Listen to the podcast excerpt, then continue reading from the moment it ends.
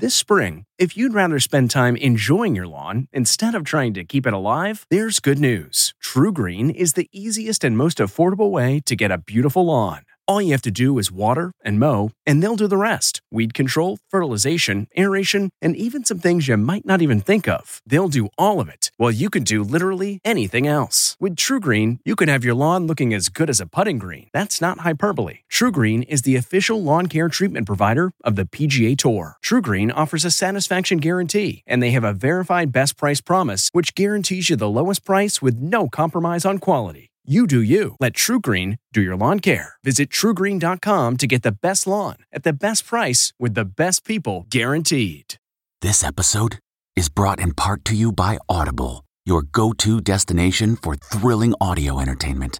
Whether you're looking for a hair raising experience to enjoy while you're on the move or eager to dive into sinister and shocking tales, Audible has an exclusive collection of thrillers from best selling authors that will keep you on the edge of your seat like James Patterson's first audio only thriller, The Coldest Case.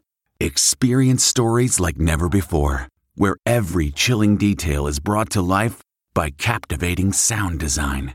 Plus, as an Audible member, choose one title a month to make yours forever.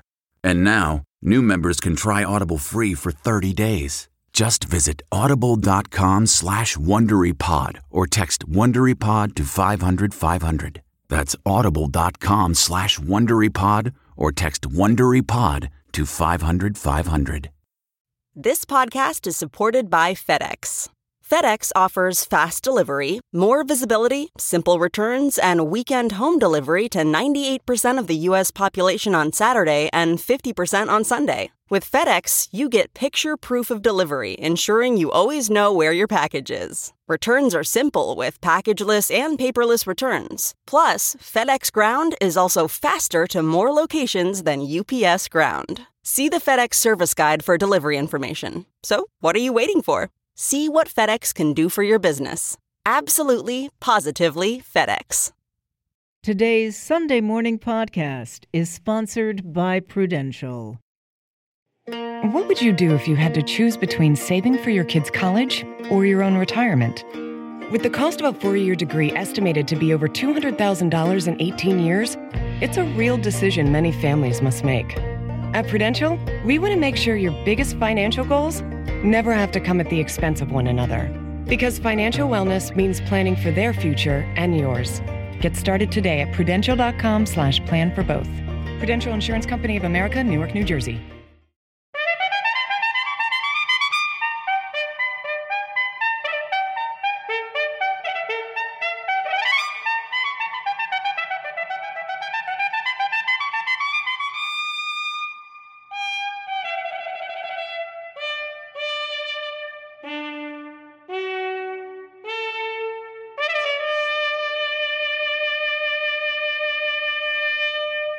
Good morning. I'm Jane Pauley, and this is Sunday Morning.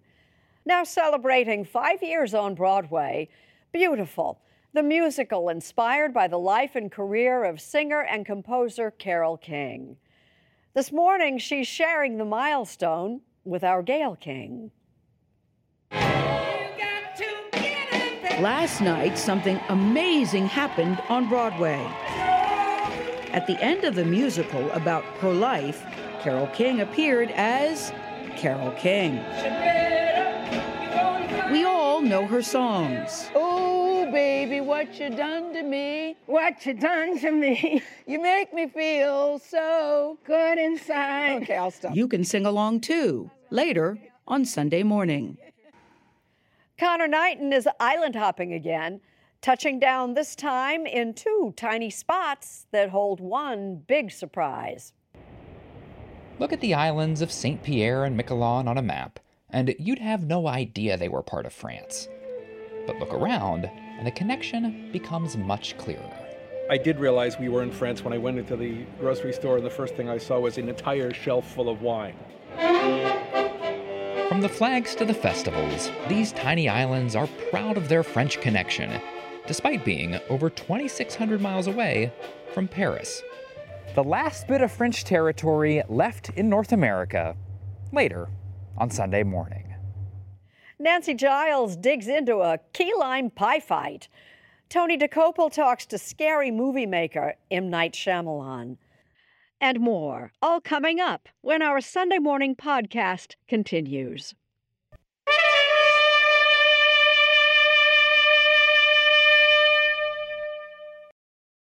I'll tell you a story, a real true life story. And now a page from our Sunday morning almanac, January 13th, 1929, 90 years ago today.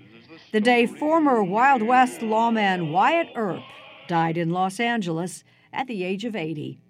Born in Illinois, Earp led a nomadic frontier life. There was a stint as an assistant marshal in Dodge City, Kansas and his involvement in the celebrated gunfight at the OK Corral in Tombstone, Arizona.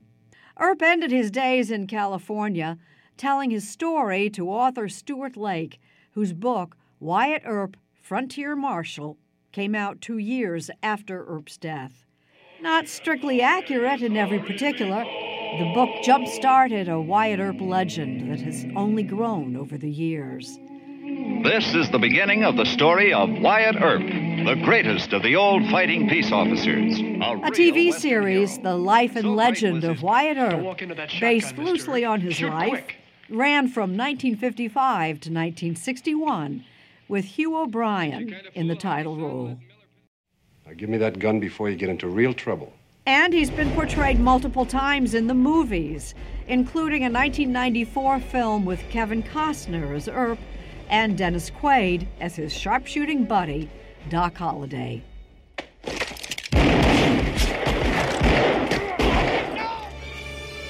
Exaggerated though his frontier exploits may be, Wyatt Earp has secured a permanent place in our popular culture. Wyatt, I sent for you to take my job. Long may his story be told. Indeed. Long may his story be told. A pie fight pitting North against South has just piqued the interest of Nancy Giles.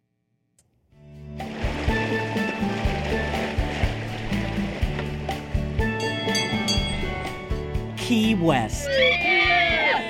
Known for picturesque sunsets, roaming roosters, and of course, key lime pie. The signs are everywhere. But wait, is key lime pie really from Key West? Key lime pie. Yeah. So, where does key lime pie originate? Well, that's an extremely good question. Pastry chef Stella Parks's book, Brave Tart, offers this slice of pie history. The earliest recipe she could find, which dates back to the year 1931, wasn't from Florida at all. It comes from a recipe published by Borden Dairy. Located in New York City. And it was for a magic lemon pie. And by all accounts, it's a key lime pie. It's a graham cracker crust. Mm-hmm. It's a no cook custard that involves a can of condensed milk, some lemon juice, and some egg yolks, poured into this crust and topped with a little bit of whipped cream. That's a key lime pie. Needless to say, in Key West, No way. Why? all this has caused pie pandemonium. What do they know about key limes? There were just so many things that were wrong, uh, and that I knew were wrong. and no small amount of pushback. Cookbook author and co founder of the Key Lime Festival, David Sloan, put out a call to action. You felt this real need to defend the pie's origins. Without doubt. You know, it's a big part of our culture. You know, let- let New York have the pizza. Give us the key lime pie. Sloan says long before that New York recipe, Key West fishermen made the very first key lime pies on their boats. But things really took off, says Sloan, when a woman, cryptically named Aunt Sally, at Key West's Curry Mansion, brought the fisherman's recipe ashore. I think that's when they introduced the meringue because that makes it a little fancier and more high society. Right. And that's when they started doing the different crusts. But Stella Parks hasn't seen the proof she needs yet. I think it's important to say that there could be in some box, some grandma has stored away her copy of this recipe from way earlier and it hasn't been discovered yet. So this is all under the caveat of this is all I have been able to find. And just for the record, you're not a New Yorker. You're not trying to claim key lime pie. not a New Yorker. I'm a Southern girl. so- Okay. Things were getting a little tart. So I knew what I had to do try both pies. Kind of start out by just lightly scattering the crumbs. Stella Parks made her recipe. All that butter's going in there. Yeah, I like the butter. David Sloan enlisted Sheila Sands Devendorf, a fifth generation local who followed a recipe passed down from her mother. That is so good. And the winner is? I can't choose. It's a pie tie. Let me ask you, for the sake of peace, for the sake of uh, key lime harmony, would you share a slice of key lime pie with David Sloan? Oh yeah, instantly, no problem. Yeah. Very easy. I'm here for pie. Yeah. It's pie. It should make, it should make people happy, and that's the way I really feel about it. I mean, we're, we're you know, it's pie. Island hopping is a passion for Conor Knighton. The smaller the island and the more unexpected, the better. When France won the 2018 World Cup, this was the scene on the Champs Elysees. But over 2,600 miles away from Paris, there was a much smaller, but no less enthusiastic celebration happening on the small Rue Marechal Foch. Inside of the one sports bar on the island of St. Pierre, French flags were everywhere, waved and worn triumphantly, used to dry the occasional tear. It was a proud moment for all French citizens, especially for the 6,000 who live in a place most people forget is France. Donc oui, nous sommes résolument français. We are resolutely French, says Stéphane Lenormand, who serves as the president of the Territorial Council of Saint Pierre and Miquelon, a small French territory which, based on its position on the map, might lead most people to assume it's part of Canada. Much of North America was once New France, but today, these islands are the last bits left. The French came for the fish. Saint Pierre exists and is still French today because of cod. It's really the main reason why people would come here. We have nothing else. I mean, uh, if you look at the island, it's barren, almost no trees. Uh, you cannot grow that much things here. It was one of the richest places to fish cod in, in the world here. So you just had to have a boat, and there you go. Lauriane Detcheverry is the assistant director of l'Arche Museum, which tells the story of Saint Pierre and Miquelon. Something that can prove that you are really in France here is the presence of a guillotine. Guillotine was the only legal way to uh, execute someone in France.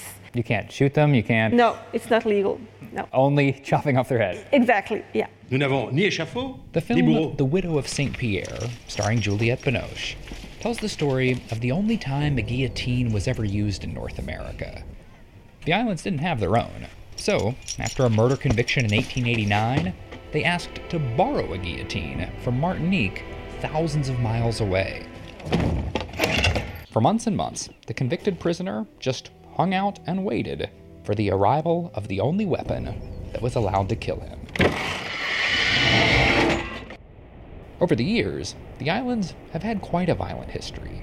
So uh, we changed hands many, many times. Uh, quite often, the city was destroyed and the population was deported. For over a century, the islands passed back and forth between France and England.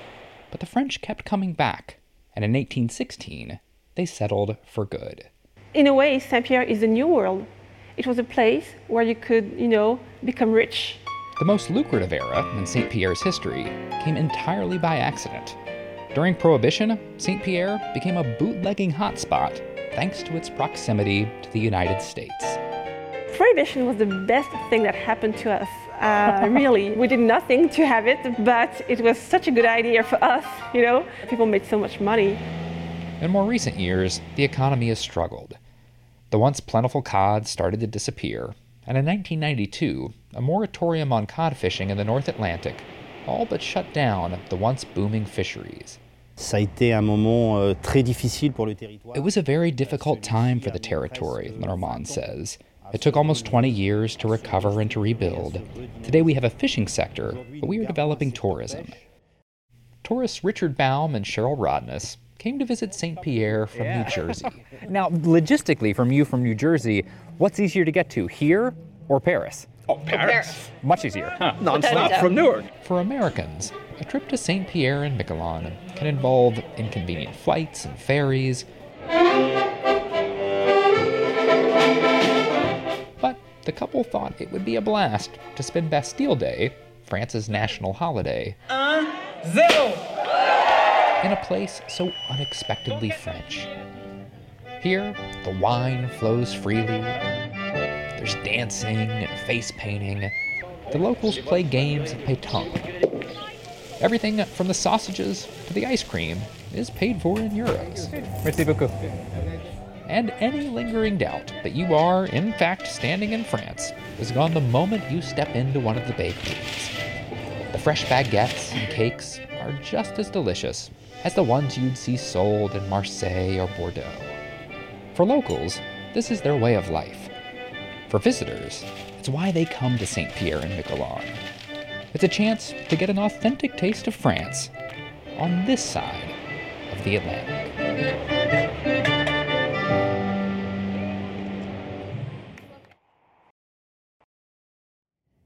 How a lone hiker had her life saved and her faith in humanity restored is the story Steve Hartman has to tell. Nancy Abel admits her maternal instinct may be a little overactive. At least that was her excuse for nagging a young hiker she met along the Pacific Crest Trail in Washington state a couple months ago. That hiker's name was Katerina Gruna. And all Katerina did was mention to Nancy her plan to continue hiking alone up to the Canadian border. She was from Germany. She had no idea what she was getting into. So you tried to talk her out of it? I sure did. In fact, I told her, if you were my daughter, I wouldn't let you do this. But here's the thing Katerina had already walked the first 2,500 miles of the trail, which starts at the Mexican border. She had just 150 to go. So Katerina brushed aside nosy Nancy's carping concern. And that's the last I saw of her. But it wasn't the last of her worry. For the next seven nights, Nancy grew increasingly restless. She knew it was pretty late in the season to be walking that final stretch without snowshoes. And when she read the forecast for two feet of snow in the mountains, Nancy went full on mother hen. I was really stressed out. I felt really compelled that I, I really needed to get help for her. 911, what's the address of your emergency? I am not having an emergency. I'm calling about a hiker who's probably at risk. Now, as a general rule, the authorities here don't go looking for missing people who aren't missing. This hiker hadn't put out a distress call, hadn't even missed a checkpoint. And yet somehow Nancy convinced them that her hunch was an educated one. So they went searching. The Snohomish County Sheriff's Department scoured the mountain where Nancy suggested. And that's when they spotted her, frostbit, with maybe a day to live. She was soaking wet and had no way to make a fire. The rescue crew says Nancy saved Katerina's life. Definitely. without a doubt. Definitely. Without a doubt. I'll think of her as a hero for the rest of my life. I'd say it's a miracle. Needless to say, Nancy is sleeping much better now. Okay, I get that. She invited Katerina to stay with her for a few days before her flight back to Germany. And as for Katerina, she says Nancy rescued her in more ways than one. Someone cared. She says the whole reason she did this hike alone was because she'd given up on people. I lost faith in humanity. You got that faith back in a big way. Yeah, in a really big way. Come to America. Need faith restored? Come to America. Okay. Or just find your nearest mom. Winter, spring, summer, or fall. All you have to do is call. It's Sunday morning on CBS, and here again is Jane Pauley. You've got a friend. You've Got a Friend is just one of Carole King's many memorable hit songs. No wonder a musical on Broadway devoted to her life and work celebrated its fifth anniversary last night. And what a celebration it was! as Gail King of CBS This Morning now shows us. You've got to get up every morning with a smile. It is possible, even likely, that many people in the audience of Beautiful, the Carole King musical, know most of the songs by heart. I sure do. As you feel. I still have my tapestry album, So Far Away. Yeah. Hasn't anybody Stay seen in this one place anymore? It would be so fine to see your face at my door. When I meet people and they come up to me apologetically, I know you've heard this a million times. And I say, but never from you. And I really want to hear from you. What did you feel? Well, there was a lot of feeling last night at the Stephen Sondheim Theater, where actress Chilina Kennedy portrayed the legendary singer songwriter. One of us is changing, or maybe we just stop trying. But near the end of the second act, something remarkable happened. Chilina Kennedy stayed in the wings, and Carole King took the stage. You got to get To a stunned audience, King played herself to celebrate the fifth anniversary of Beautiful, an international hit that tells her life story. You're gonna find, yes you will, that you're beautiful as you feel. I've had an amazing life, absolutely amazing. A teenager from Brooklyn goes to Manhattan in the late 1950s to sell her songs. Not long after at college, she meets lyricist Gerry Goffin, marries him, works with him, and eventually loses him. And along the way, she writes or co writes the songs many of us grew up with. You just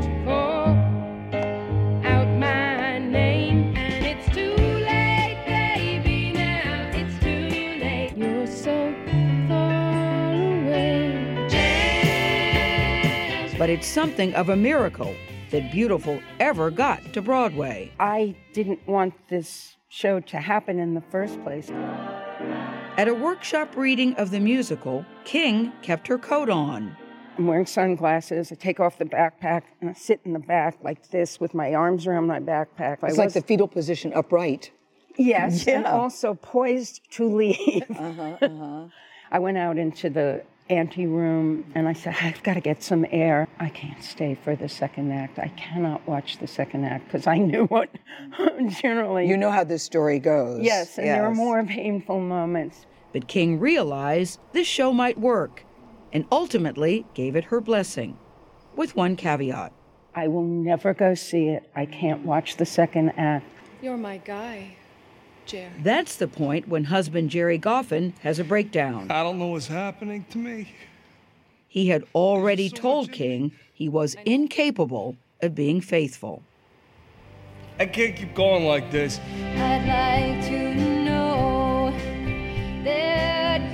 So when the musical opened on Broadway in January 2014, I didn't go to opening night. Gerry was alive then. He did. And he is portrayed as someone who causes hurt to Carole in the show. And he did. And the people who loved Gerry, who were part of the production, made him not a villain, rightly so. Mm-hmm. He always felt bad about having caused me pain. And to the end of his life, I'm sorry I caused you so much pain. And he wasn't a villain. He had mental illness. What does that mean He from your standpoint? was bipolar, although they didn't call it that then. I think they called it manic depressive. He drank some, you mm-hmm. know, he'd have a little more to drink each night. And then he started smoking pot. And then other drugs started to come into the picture. And at some point, he, what we then called, flipped out. after attending the opening, Goffin told his ex wife that he loved the show. Still, it took King another three months to finally come to the theater. Where did you sit? Way on the left, near an exit door that went backstage. I am feeling like the most important thing at this moment is that nobody figure out that I'm me. Yep, that really is Carole King in the disguise she wore that night. And I knew that nobody would recognize me as long as I didn't speak or smile. As the show unfolded, I'm like, oh my God, this is so good. One of the show's most emotional moments is their mega hit song, You Make Me Feel Like a Natural Woman, which King and Goffin wrote in one night back in 1967 for Aretha Franklin. He gave me the lyric. Looking out on the morning rain. He just wrote it out, and I'm playing this. And Makes me feel so but inspired. I'm looking. I have this gift where if I see the lyrics, and sometimes I just sit at the piano and it just comes out, just like you heard it. And if there were ever a definitive performance of that song, just watch the Kennedy Center Honors from three years ago, when Aretha brought down the house. Here's what surprised me. She sits at the piano. She's playing. I was knocked out because she's such a gifted piano player.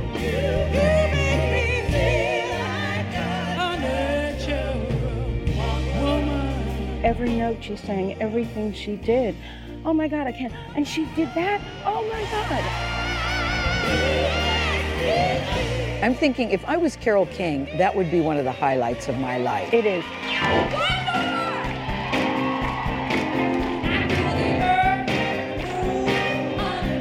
Carole King will turn 77 next month, and she says her life is truly beautiful. I have so much love in my life that I don't need a man to have love in my life. I have love in my life from many men and many women, friends and family, and I now feel that I belong to the world and to myself and to what people refer to as how they understand God.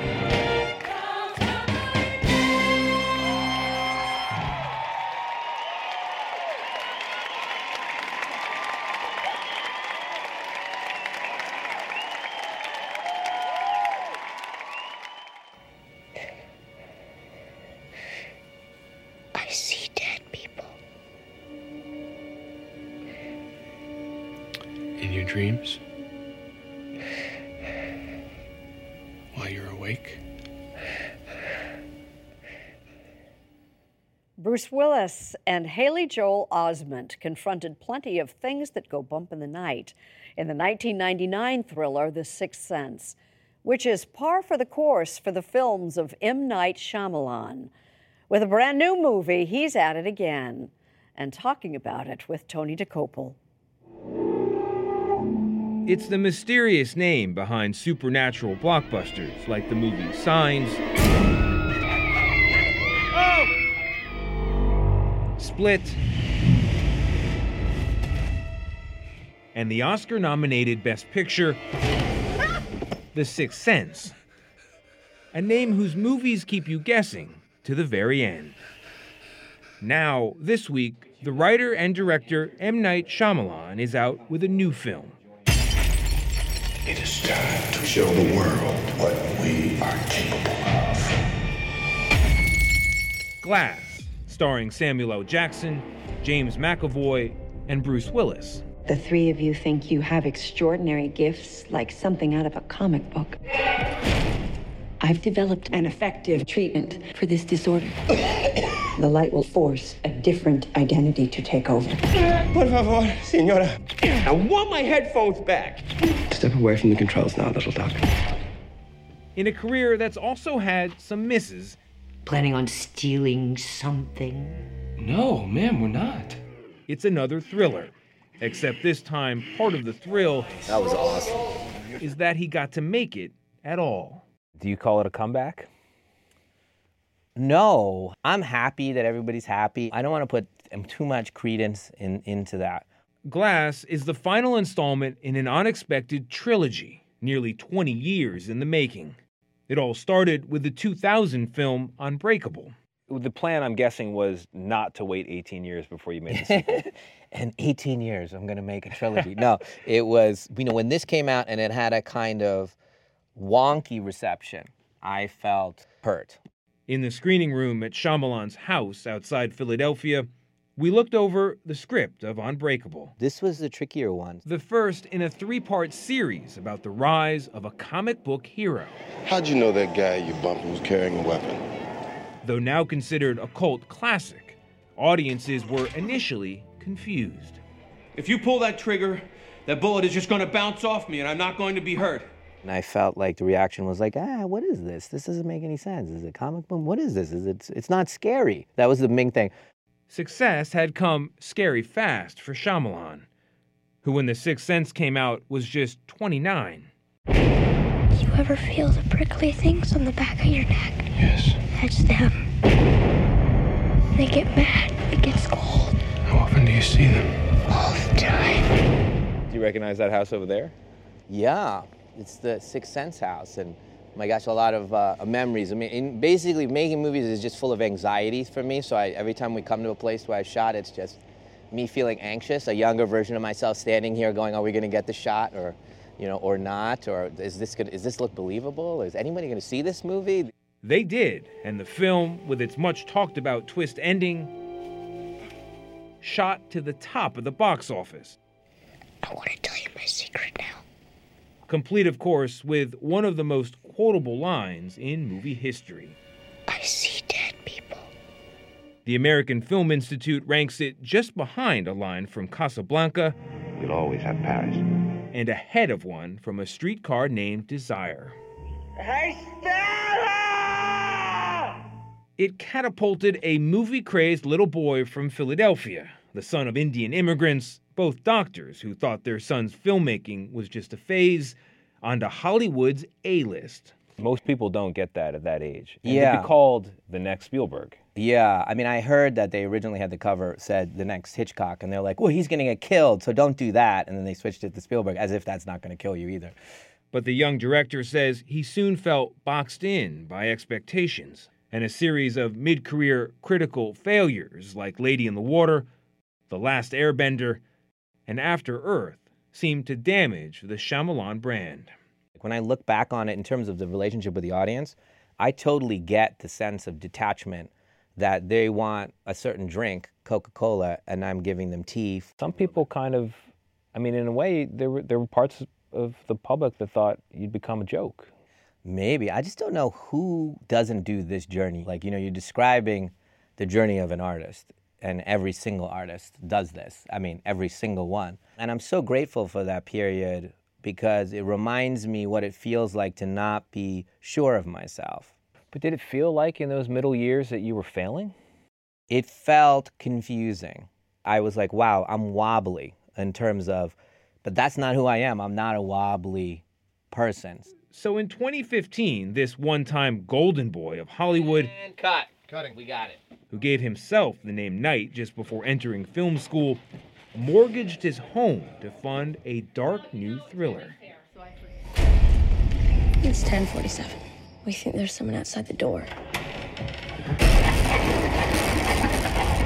I can't imagine the pressure. I mean, not only is there reputation on the line, but there's your own money and your Oh home. yeah, definitely. And if you got to think of it this way, I've made a huge income ever since I've been like 25 years old. That's been coming in every year, every year. And then I went, not only am I, you know, not getting paid, I'm going to pay for the movie. So we're going that direction really fast. But the visit was a return to form, Going to get you back. and its success gave Shyamalan the freedom and the funds to finish off the comic book story he started so long ago. Mate, how are you, sir? Good, man. Good How to are see you? man. Now at 48, Shyamalan, who never left for Hollywood and is a die-hard Philadelphia 76ers fan, I try to come to like, I don't know, 12, 15 games as much as I can, you know? It's like a dream come true, actually. is at peace with the plot twists in his own life.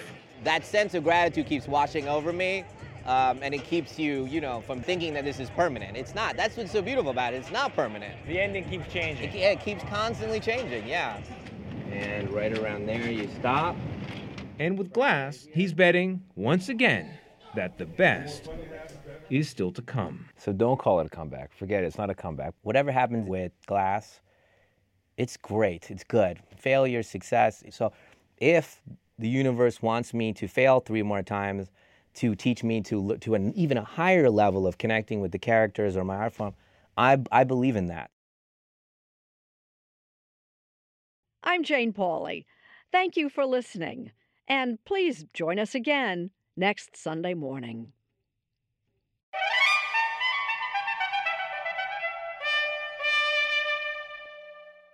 If you like CBS Sunday Morning with Jane Pauley, you can listen early and ad-free right now by joining Wondery Plus in the Wondery app or on Apple Podcasts. Prime members can listen ad-free on Amazon Music. Before you go, tell us about yourself by filling out a short survey at wondery.com/survey.